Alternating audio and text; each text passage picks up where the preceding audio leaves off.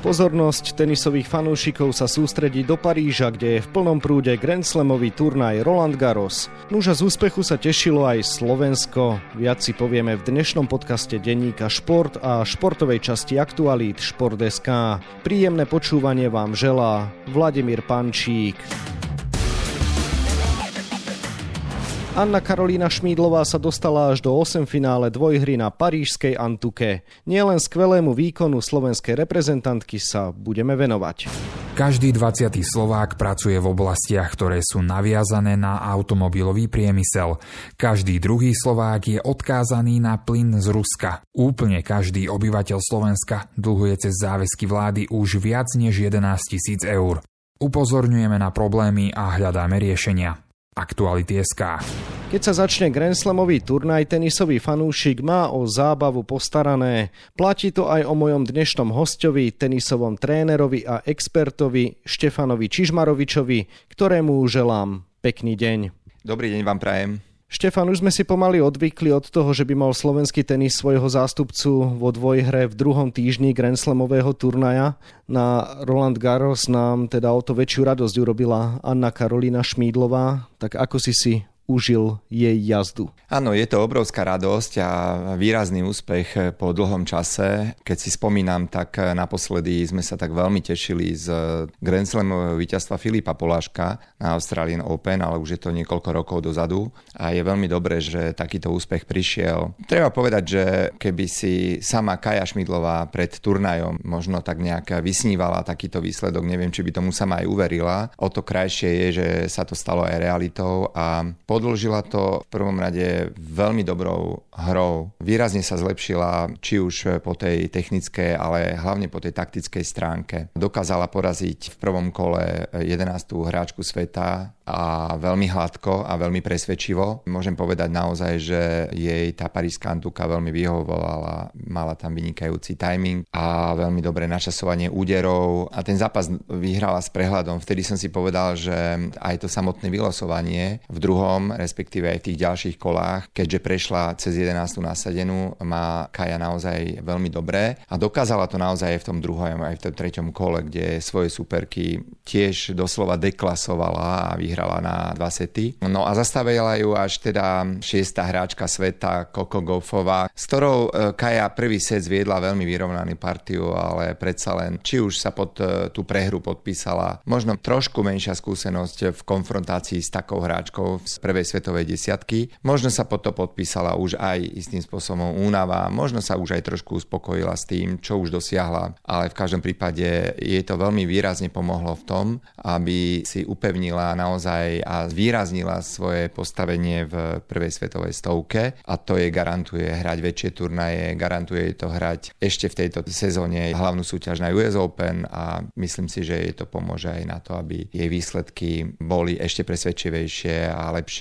v ďalších týždňoch a mesiacoch. OK je známe, že Antuka jej vyhovuje. Na sezónu na tomto povrchu sa vždy teší, no výsledky pred Parížom neveštili nič dobré. Prekvapila ťa nielen teda svojimi výkonmi a výsledkami, ale možno aj tým odvážnym útočným štýlom hry? Vrátim sa u Kaji Šmidlovej o niekoľko rokov dozadu. Kaja ešte ako mladúčka hráčka, ktorú ešte nie až tak veľmi poznali hráčky na okruhu, sa dostala na 26. miesto vo svete. A v podstate sa dá povedať, že sa ako keby dostala medzi tú užšiu svetovú špičku, pretože každý hráč, ktorý sa dostane do prvej 30 na svete, tam patrí a dá sa to o ňom povedať. Potom prišlo niečo, čo nie každý hráč zažije, pretože u Kai prišiel strašne taký strmý spád, dá sa povedať. A bolo to možno spôsobené tým, že nebola pripravená na tú pozíciu a na potvrdzovanie tých pozícií, ktoré dosiahla. Prišlo niekoľko prehier a jej sebavedomie sa veľmi zhoršilo a v podstate, keď hovorím o tom strmom páde, tak hovorím o tom, že vypadla z prvej svetovej stovky a dokonca ešte hlbšie padla a naozaj niekoľko rokov mala veľké problémy s tým, aby zvládala vôbec prejsť cez prvé kolo na turnajoch. A o to si viacej vážim to, že si to svojou naozaj pracovitosťou a disciplínou, či už na kurte alebo aj mimo neho, dokázala po takých ťažkých obdobiach znovu prinavrátiť a tento jej výsledok si myslím, že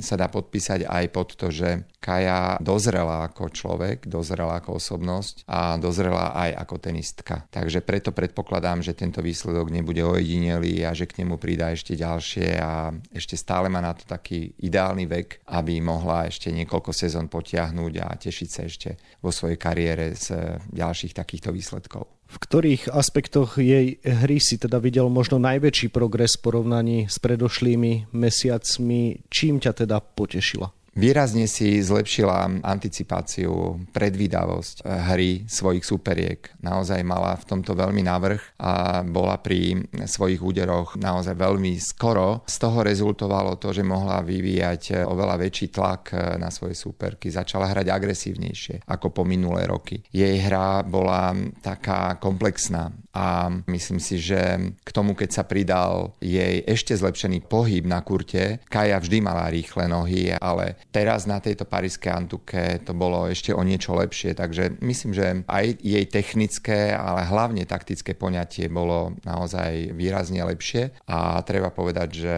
tak ako jej tréner Láco Simon aj Láco Olas ako kondičný tréner robia dobrú prácu a verím, že tá spolupráca bude ešte naďalej pretrvávať. Ďaká získaným bodom a posunu v rebríčku VTA bude mať v ďalšej časti sezóny teda istú miestenku aj na tých najväčších turnajoch, ako si už spomínal. Vieš si predstaviť, že by mohla byť úspešná aj na iných povrchoch ako Antuka? Áno, myslím si, že ten je tenis Kain je komplexný, ako som už spomínal a tak ako sa hrajú dlhé výmeny na Antuke, ktorý sa považuje vlastne za najpomalší povrch, tak posledné roky už je výrazný trend, že sa hrajú dlhé výmeny aj na tvrdých povrchoch a myslím si, že kde ešte ja osobne vidím možno trochu rezervy sú v Kainom podaní. Ak si ešte trošku zlepší podanie, tak si myslím, že naozaj aj na tom tvrdom povrchu, ktorým si myslím, že hard jednoznačne je, môže urobiť výsledky. Otázka je, ako sa jej bude dariť na tráve, keďže o chvíľku po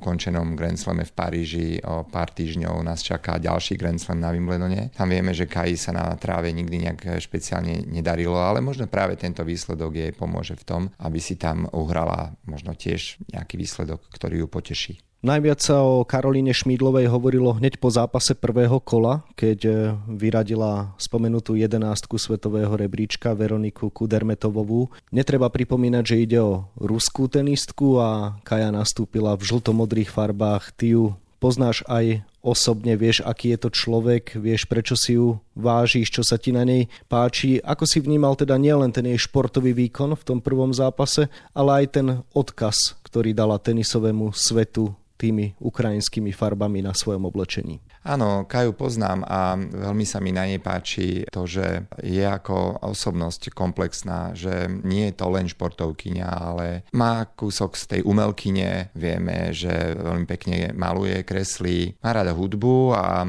vníma aj svet okolo seba a práve v dnešnom čase sa nedá si nevšímať to, čo na nás všetkých dolieha, myslím na vojnu. Myslím, že Kaja naozaj prejavila práve ten svoj názor, aký má a ten je jedno jednoznačne odsudzujúci práve tú agresiu Rusov a myslím si, že veľa sa o tom diskutuje. Vieme, že v Paríži aj na iných turnajoch ukrajinské tenistky nepodávajú ruku ruským, bieloruským hráčkam. Aj to je istým spôsobom odkaz. Ja osobne som veľmi prekvapený. Viem, nemala by sa možno až tak veľmi vsúvať politika do športu, ale naozaj to je môj osobný názor. Nerozumiem. Teraz skončili majstrovstvá sveta v hokeji a v tímových tímových súťažiach Rusi ani Bielorusi štartovať nemôžu. Nerozumiem, prečo to je dovolené v individuálnych športoch. Možno práve keby sa toto nejakým spôsobom vyriešilo, možno, že by to trochu urýchlilo to, že by sa jednoducho Rusko stiahlo z Ukrajiny a možno vtedy by sa tá vojna skončila skôr.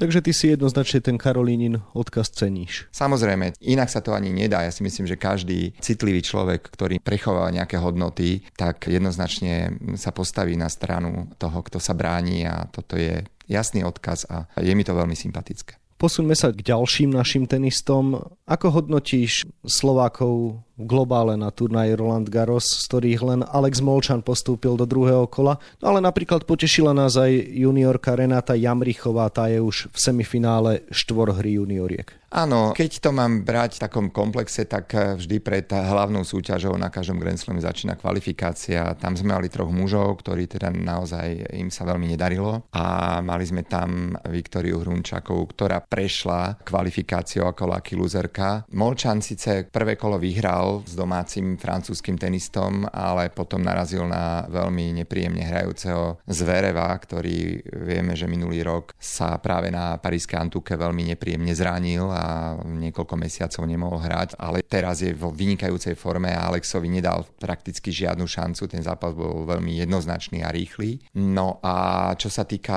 Renaty Jamrichovej, tá má pred sebou podľa môjho názoru veľkú budúcnosť. Tu v Paríži žiaľ prehrala v treťom kole, ale myslím si, že už jej príprava na ten ženský tenis už má dobre našliapnuté, už má aj nejaké výsledky v ženskom tenise, už má aj svoj rebríček. Keď nedôjde k žiadnym zraneniam alebo k nejakým iným nežiaducím vplyvom, tak si myslím, že Renata Jamrichová môže byť eh, takou Zatiaľ je hviezdičkou, ale môže byť veľkou hviezdou. No a posuňme sa aj k tým najlepším. Fanúšikovia na celom svete sa už tešia na dnešné mužské semifinále Carlos Alcaraz Novak Djokovic, ale zaujímavú zápletku sľubuje aj druhý súboj Kasper Ruud a spomenutý Alexander Zverev. Najmä Zverev teda zažíva naozaj na tej parížskej Antuke krásny príbeh po tom všetkom, čo sa mu stalo v Lani. Ako vidíš tieto dva zápasy a kto by to podľa teba mohol zvládnuť napokon na tomto turnaji? No, budú to dva rozdielne zápasy podľa môjho názoru. Tak v prvom rade treba povedať, že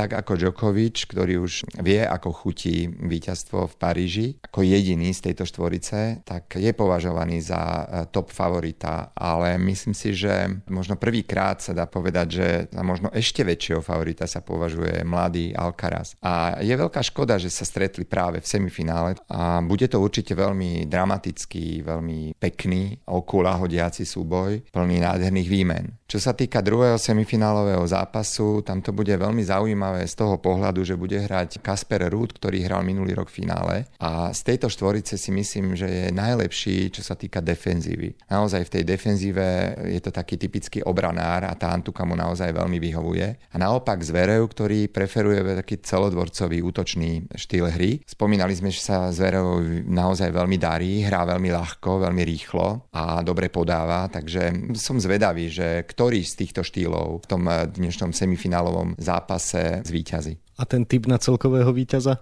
Ja si myslím, že tento turnaj v Paríži vyhrá Španiel Alcaraz. Zaujímavý typ a zaujímať ma bude aj ten ženský. Poslucháčom prezradím, že tento podcast nahrávame v čase, keď ešte len plinie prvé semifinále a stav na sety medzi Sobolenkovou a Muchovou je 1-1, takže ešte nevieš teda, kto skončí vo finále, takže ako to vidíš? Tak áno, už pred turnajom bolo možno také jasné, že sa do tých posledných semifinálových, finálových kôl dostanú asi tiež top favoritky, ktorými jednoznačne Savalenka a takisto aj Polka Svionteková sú. A čo sa týka tých ďalších hráčiek, bol veľký predpoklad a ja som aj predpokladal, že sa tam dostane jedna z českých tenistiek, pretože v Pavuku ich mali zo 128 až 13, naozaj veľké číslo a ženský tenis teda je jasne veľmi silný už posledných niekoľko ich rokov. Takže ako to dopadne nakoniec uvidíme, ale prijal by som to české teniske.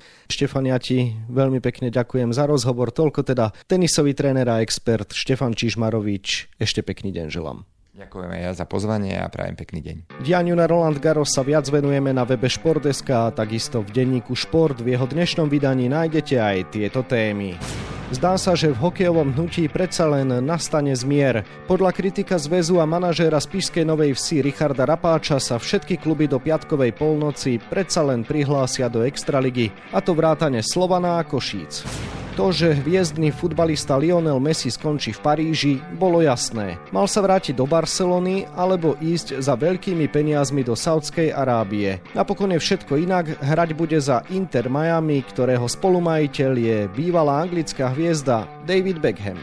K návratu do futbalovej reprezentácie dotlačili Mareka Hamšíka aj zranenia niekdajších spoluhráčov. Platí to aj o Láslovi Bénešovi. Je to fantastický hráč, kvalitu stále má a verím, že mužstvu pomôže, povedal futbalista Hamburgu, ktorý chýba pre svalové problémy.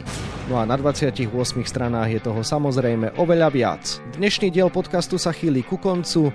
Grand Slamový turnaj Roland Garros Paríži vyvrcholí cez víkend. My sa s vami na teraz lúčime a najbližšie sa budeme počuť v útorok. Dovtedy vám pekný deň želá od mikrofónu Vladimír Pančík.